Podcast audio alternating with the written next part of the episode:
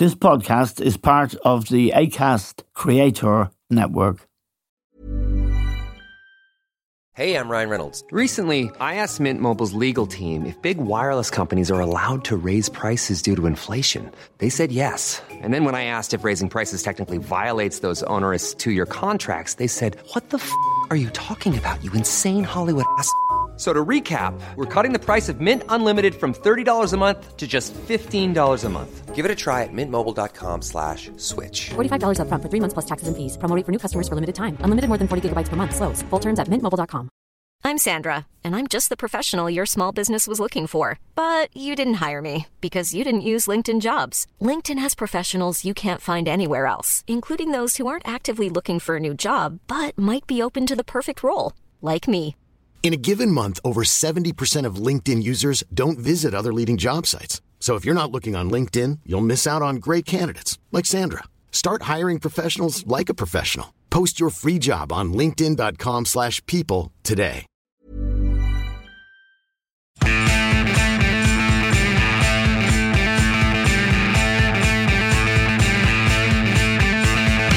Hello and welcome to Stand with Eamon Dunphy. Now, the trial of Gerry Hutch, who is being tried for the murder of David Byrne on the 5th of February 2016 at the Regency Hotel, is approaching its end. It has gone on for some time, and next week we expect the defense and the prosecution to make their closing arguments. It's a hugely significant case.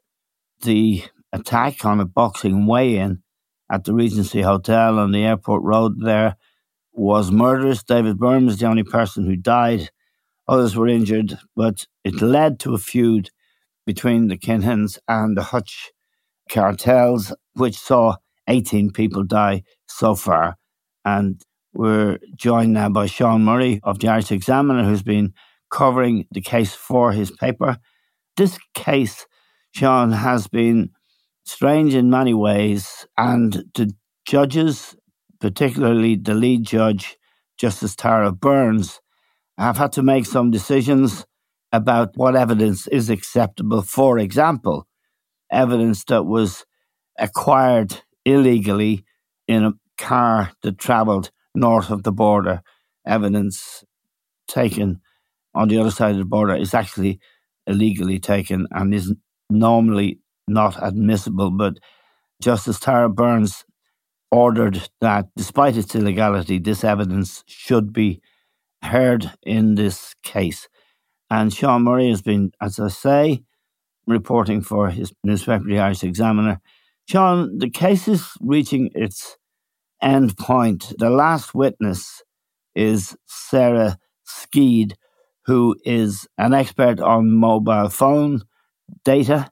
And yesterday in the court, there was a lot of talk about where the mobile phones of Hutch and Jonathan Dowdall, who is really the principal accuser, where they were at certain times as opposed to where they said they were, particularly Dowdall at that time. And this use of mobile phones is really critical at this point to establish the veracity, really, of the evidence being offered to the court. What is the atmosphere like in the court, Sean?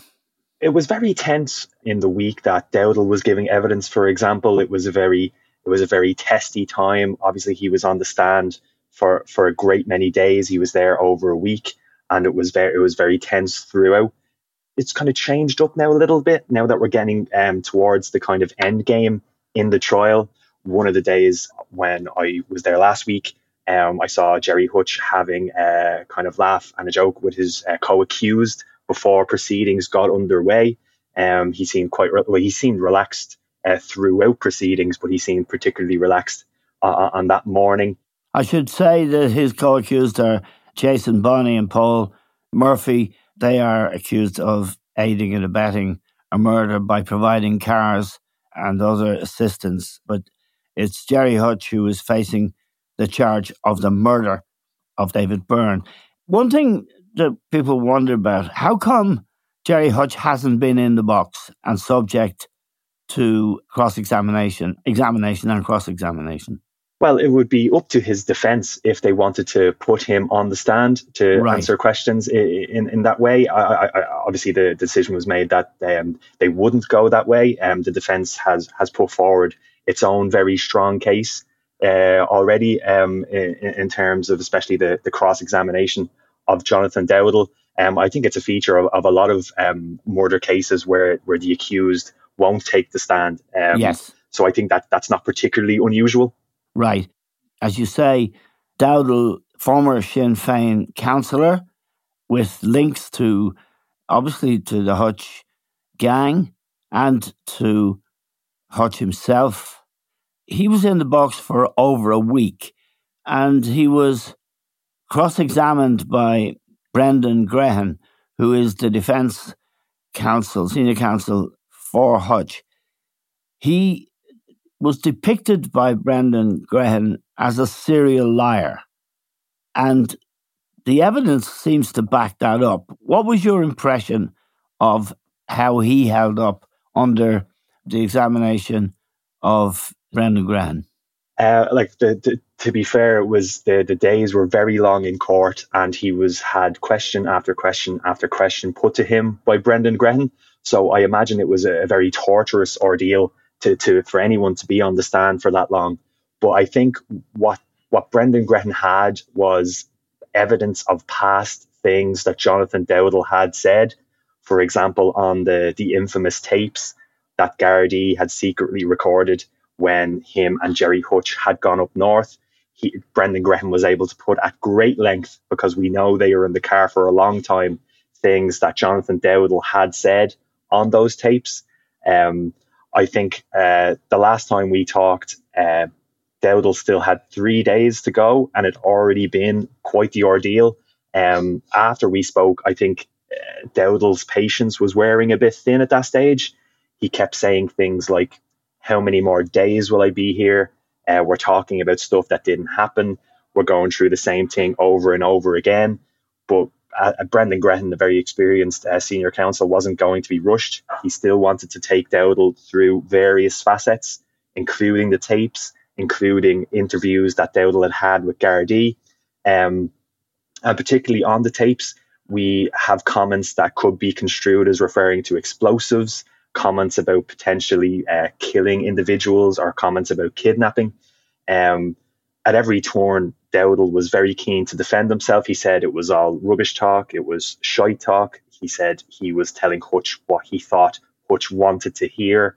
He wanted to impress him. And he also kept repeating that any anything that he said was related to things that never actually came to be. Um, and it got very testy at times, but but but Brendan Grehan was always keen to, to point out that if if you were saying these things at the time, are you lying then? Are you lying now? And Dowdall was always very, very forceful in his responses to say, no, I'm telling the truth now. And it, it will be it will be a key facet of the case whether or not the judges eh, accept Dowdall's word. Yes, and it's very, very important to understand this that Jonathan Dowdall and his father, Dowdall has asked the police to put him in the witness protection program, as we understand, as I understand it, and the reason he's serving a four and a half year sentence at the moment, and his father is also in prison, is that they booked a room in the Regency Hotel the night before the murder of David Byrne and the night before this explosion of violence at the Regency Hotel. Dowdall would have faced being a co accused of murder, correct? Yes, that's correct. Yeah, before he um, pleaded guilty to this lesser charge, um, it could have been the case that he was also in the dock for the murder of David Byrne. And the question of him seeking to go into the witness protection program has that arisen in the case and has that been factored in in any way as a positive or a negative um, I feel like the the defense is trying to uh, present that as as uh, as a negative in terms of Jonathan Dowdall's bona fides. In that case, Brendan Grehan has has used the phrase quid pro quo in in terms of uh, Dowdall giving evidence against Gerry Hutch in return for pleading guilty to the lesser charge, and then um, the, the, the witness protection program that, uh, as far as we're aware, uh, Jonathan Dowdall is still being assessed for. Um, there was a, a, good report in the Irish Sun by uh, Michael Doyle that referenced the fact that um, while he's still being assessed, it, it's not exactly clear as of yet where um, Jonathan Dowdall will be placed in witness protection. Yes. They haven't really found a place to put him as of yet. So it's it, it's one of those things where, as far as the court is aware, there's been no final decision in terms of um, his witness protection status. He was being assessed, and that's that's still pending. But from the defense's perspective, they've been picking at all of these all of these threads repeatedly to try and, and accuse Dowdall of, of lying. Yeah, Brendan Grehan, the defense counsel, has suggested that the possibility of going into the witness protection program or not provides Jonathan Dowdall with a powerful incentive to give damning evidence against Gerry Hutch. Absolutely, and and and what Grehan has said in this case repeatedly is that he thinks there are what he called the two big lies that Dowdall has told to try and finger Gerry Hutch for this murder. And um, the first is that, as you refer to, uh, the hotel room that was booked the night before the murder, it's Dowdall's evidence that he and his father um, drove to a nearby area and they handed the keys to that hotel room to Gerry Hutch obviously, again, Brendan Grehan has, has, has put to Dowdall repeatedly that that's a lie.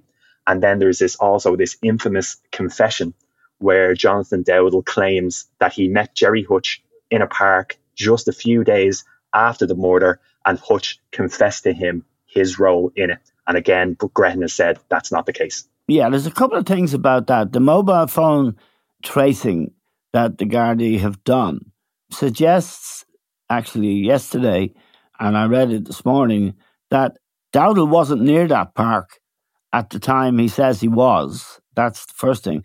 Second thing that's striking, Sean, is the idea that an experienced member of the underworld, let's put it like that, like Gerry Hutch, was highly unlikely to have confessed to Jonathan Dowdall that he did it. I mean, and that is the that is the sort of, isn't that the key piece of evidence, the credibility of that, that Hutch actually said, yes, I did it, that he killed David Byrne? I, I, think that's a very interesting point you raise, and I'll, I'll just take the first element of it first. So, um, the reason why Dowdall said that Hutch sought the meeting in the park was that he just seen a copy of the Sunday World. So, this is two days after the murder on the Sunday. And on the front page of that paper that day, there was um, a photograph of two of the men alleged to have carried out the regency. Yes. And um, people might remember the, the man yes. in the flat cap and the man dressed as a woman. And um, their faces were heavily pixelated, but nevertheless, they were on the front of that newspaper that day. And but by Dowdall's account, um, Hutch was in a panic over this photograph appearing, and that when he met him, now it, it, it, Dowdall's not been clear whether or not it was the Sunday or the Monday, the next day. What the phone evidence has suggested to us is that on the Monday he was both, well, his phone anyway, let's be clear, his phone was in the region of the Navan Road where he lived, and then yes. it was also in Dundalk. So it wasn't in Whitehall where this park was, where this alleged meeting happened. Now, the phone evidence also suggests that the day before, Dowdall's phone was in that Whitehall area. Now, Grehan has said, surely you'd remember if it was the Sunday or the Monday, given it was such a, a, a significant event where Gerry yes. Hutch confessed to this murder. And Dowdall's response was, "Here, listen, this was this was 2016. This was a long time ago. I couldn't be 100% sure um, of the time." So, so I, I think the, the witness who's going to give evidence, the Garda expert, might highlight more, um, might give more details on on this aspect of of, of tracking phone surveillance and, and things like that. That would be interesting. Yeah, this is Sarah mm. Skeed, mm-hmm. who is an expert on these matters yeah. of data mm from mobile phones, and yeah. in this case, placing people mm-hmm. in a certain area at a certain time on a certain day. Absolutely, and and just to touch down on your second point in terms of whether or not um, Gerry Hutch, who who you uh, eloquently described there, um, would he meet Jonathan Dowdall and confess to this murder? The question is, like, we don't know for sure what happened in that park that day. If the meeting happened, we know what Dowdall's evidence is on that. we know that Brendan Grehan has accused him of lying about that. And it will, ultimately be up to the judges to, to decide whether or not they, they accept Dowdall's version. But I, I can imagine, I, I, can see why people m- might see that and maybe have questions. But then we, we, will have to wait and see what the, the judges say in, in that regard. Yeah, I mean, one of the questions is the mobile phone evidence offered to the court yesterday suggests he wasn't in the park when he says he was in the park. And the other sort of doubt, and I'd say doubt with a capital D, is that Gerry Hutch was going around telling Jonathan Dowdall that he'd, mur- he'd he was a murderer and that he'd murdered David Byrne. I mean, Jonathan Dowdall was not close to Hutch, was he, as such? Uh, for, but, but by Dowdall's own admission, he was very close to Patsy Hutch, who yes. was who was Gerry's brother, um, and he would have known um, Patsy's sons. Um, from from Dowdall's evidence, it's that at, at that time he believed that the the Hutches were were seeking his help to try and broker a peace deal with the Kinahans before all of this got out of hand. That's right. that, that that's Dowdall's version of proceedings. So he says that that's why Hutch sought him out to not only yes. did he make that confession, but he also wanted him to reach out to these Republicans up north to try and, and, and sort this all out. As we know, that's that in terms of sorting it out, we know that a horrible, bloody feud ensued in the yes. aftermath of, of, of the Regency. So, so any kind of peace talks that were being mooted obviously weren't successful in that way. Um, it's interesting to hear Dowdall's version now, particularly in, in, in terms of why he may have booked the room that night. He feels like it could have been a, a diversion tactic from the Hutches to maybe put the crosshairs on him and on Republicans for being responsible for the Regency. Yes. And he feels like he may have been used in, in and that's how he described his involvement in, in that particular aspect. But again, it, it, there's so much of that that that will need to be teased out by the judges when they're when they're making when they're reaching their verdicts. Now, the man in the flat cap that you mentioned, who was photographed in the Sunday World, he has subsequently died. He was a Republican. Yes, yes, he had he had links to to, to groups in, in the north, and his, his name was Kevin Murray, and his name cropped up a few times uh, during cross examination.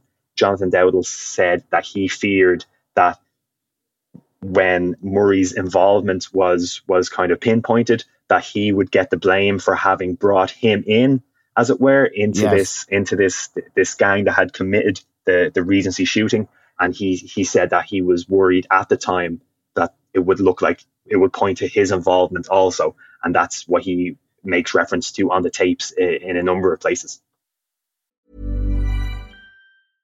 This is Paige, the co-host of Giggly Squad, and I want to tell you about a company that I've been loving, Olive and June. Olive and June gives you everything that you need for a salon quality manicure in one box. And if you break it down, it really comes out to $2 a manicure, which is absolutely insane. It's also so easy to get salon worthy nails at home with Olive and June. The difference between how your nails used to look when you did them yourself and now with the Mani system is a complete game changer. The best thing about Olive and June too is it's a quick dry. Dries in about one minute, lasts for five days, and full coverage in up to one to two coats. Visit oliveandjune.com slash perfectmani20 for 20% off your first system. That's oliveandjune.com slash perfectmani20 for 20% off your first system system. Hi, I'm Daniel, founder of Pretty Litter. Cats and cat owners deserve better than any old fashioned litter. That's why I teamed up with scientists and veterinarians to create Pretty Litter. Its innovative crystal formula has superior odor control and weighs up to 80% less than clay litter. Pretty Litter even monitors health by changing colors to help detect early signs of potential illness. It's the world's smartest kitty litter. Go to prettylitter.com and use code ACAST for 20% off your first order and a free cat toy. Terms and conditions apply. See site for details. Everyone knows therapy is great for solving problems, but getting therapy has its own problems too, like finding the right therapist, fitting into their schedule, and of course, the cost. Well, BetterHelp can solve those problems. It's totally online and built around your schedule. It's surprisingly affordable too. Connect with a credentialed therapist by phone, video, or online chat all from the comfort of your home. Visit betterhelp.com to learn more and save 10% on your first month. That's BetterHelp, H E L P. Life is full of awesome what ifs, and some not so much, like unexpected medical costs. That's why United Healthcare provides Health Protector Guard fixed indemnity insurance plans to supplement your primary plan and help manage out of pocket costs. Learn more at uh1.com. Now, when Jonathan Dowdall and Gerry Hutch went on a trip to the north, the idea of the trip was that Dowdall would introduce Hutch to some Republicans, paramilitary, and that they might be able to broker some peace. And during that car journey, they went over the border, and it was established that the car had a bug that was recording everything that was said. And the evidence to the court, and it was accepted, is that evidence gathered on the other side of the border is inadmissible to a court because it's illegally acquired. Justice Tara Burns agreed that this evidence was illegally acquired, but nevertheless allowed it to be heard in court. For example, there just seems to be two, if you like, areas where the accused here, Gerry Hutch, is, is vulnerable. One is the so called confession, the other is a reference he made to Dowdall about the three yokes. This is said to be a reference to three AK 47s in the back of the car. And we don't know where he said that. We, do we know which side of the border he was on when he allegedly said that? reference to the three yokes are, are made extensively um, while they are while they are over the border. Right. And obviously now that it has been admitted, the, the judges can consider all of all of the gamut of what is said on those tapes. Again, just to say that in, in her judgment, Miss Justice Tara Burns pointed to aspects of the Surveillance Act where if Gardaí um, had no fides, if they were if, if their bona fides were correct in, in, in, terms of the, the placing of the bug and their belief that it was legal, that it, it could be admitted. So because the judge has ruled that all of the tapes can be admitted, it doesn't really matter where he said it at this stage. Right. So so the the three yokes again, you, I think you you hit the nail on the head there. Two of the core aspects of this case now really hinge on on what Dowdall said Hutch told him, and then on what Hutch himself says on the tapes. Now, yes. again, yet there's references to those three yokes. They're, they're never referred to explicitly as the, the Kalashnikov style rifles used in the Regency Hotel. They're called the yokes.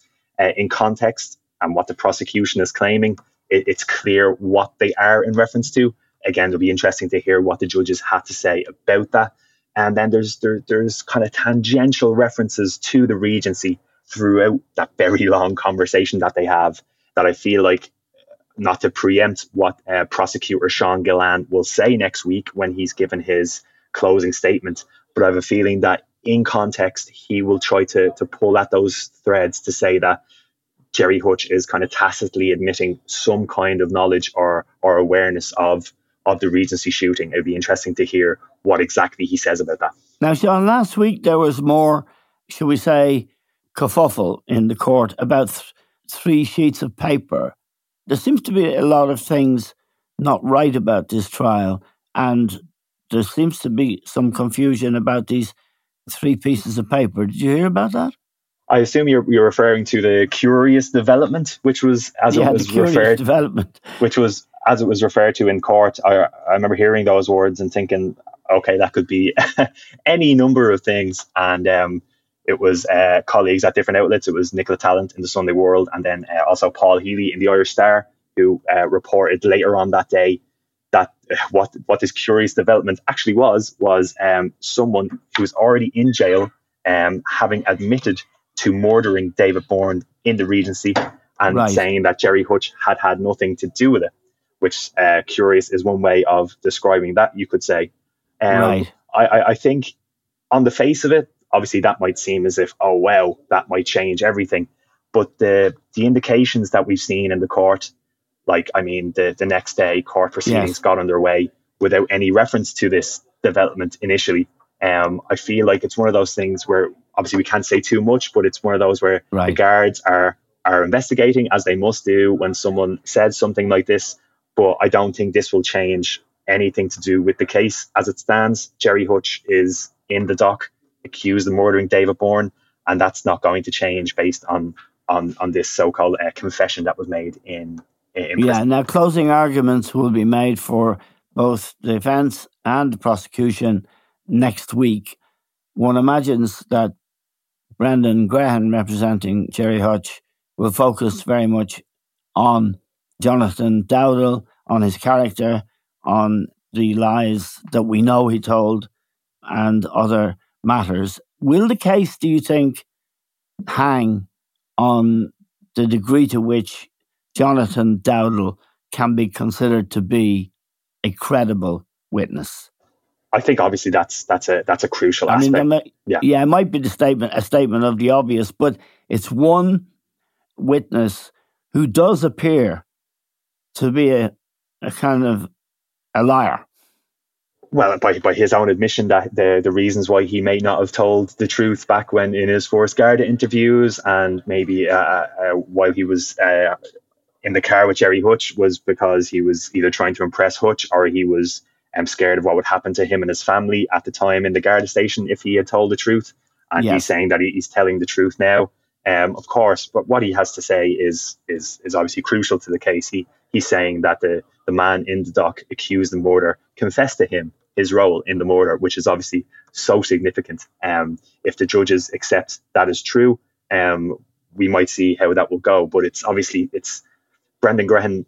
I like again not to prefigure what, what Brendan Grehan's very experienced, um, excellent uh, barrister, but I, I imagine he's going to at great length tease out aspects of Dowdall's testimony versus what he said on the tapes, what he told Gardaí before, and trying to, to highlight to the judges inconsistencies in, in either what he said then or what he's saying now. And I, would say he will take a, a, great length of time doing that. Dowdall's not not he's obviously the star witness for the prosecution, but he's not he's not the only aspect. We've talked as well, obviously, about about the tapes, what's said on the tapes. I feel like about uh, the yokes, mm-hmm, the prosecution yeah. Uh, will be trying to tie these different strands together with what we know about the the guns when they were seized um, in the aftermath of, of these trips up north that Gerry Hutch and Jonathan Dowdall had done. So it will be, I think it will be very interesting to see how, because we've heard so much different evidence in, in different forms during the trial. When Sean Gillane is giving his closing statement, he's going to try, I, I, I imagine, to tie up all those loose ends together to create this kind of coherent narrative that, that, that points towards the guilt of the accused and then on the other hand, we'll have Brendan Grehan, who whose job it will be to to point to the inconsistencies and uh, and the maybe doubts that the court may have regarding that. And then it's it's one of those things where in a jury trial, yeah, the jury will go out and they will spend maybe a day, maybe a week deciding what their verdict is in a case. Because this is special criminal court, uh, we have three judges, we have no jury. It will work slightly differently. Again don't want to try and estimate because any any predictions you might make about oh, this course, trial yeah. you usually don't work out but like just say we finish next friday and that's towards the end of january. I would say early march could be a good a good um, prediction for when we'll hear the verdict. So we right. there will be some time in between the the case finishing and then the verdict being delivered. Yes and one should say that justice tara burns is the presiding judge and also judging are Sarah Berkeley and Gráinne Malone. A final question, Sean. If you're found guilty in this special criminal court, can you appeal? Every citizen uh, who's who's who's found guilty of a crime has the right to uh, appeal to to a higher court if, if a higher court is available. So right. I, I, imagine it would be no different in, in, this case. I can I can imagine that there would be certain grounds that the Gerry Hutch's legal team might point to if they if they want to uh, appeal that if, if, if, he is found guilty. But obviously that, that that's ahead of us, so we, will have to see how okay. that how that all falls out. But it's um, interesting times to come. Okay, Sean, thank you very much for joining us. That's Sean Murray from the Irish Examiner who's been covering this intriguing case for his newspaper. We're grateful to Sean, to all of you for listening. That's all we have time for now. We'll talk to you soon.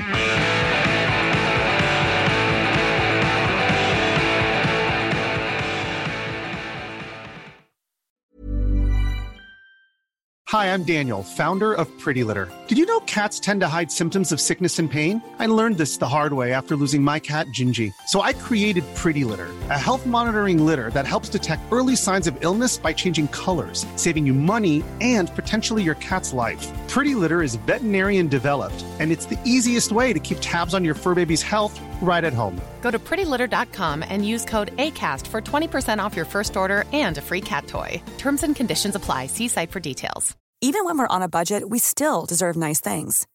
Quince is a place to scoop up stunning high end goods for 50 to 80% less than similar brands. They have buttery soft cashmere sweaters starting at $50, luxurious Italian leather bags, and so much more. Plus, Quince only works with factories that use safe, ethical, and responsible manufacturing. Get the high-end goods you'll love without the high price tag with Quince. Go to quince.com/style for free shipping and 365-day returns.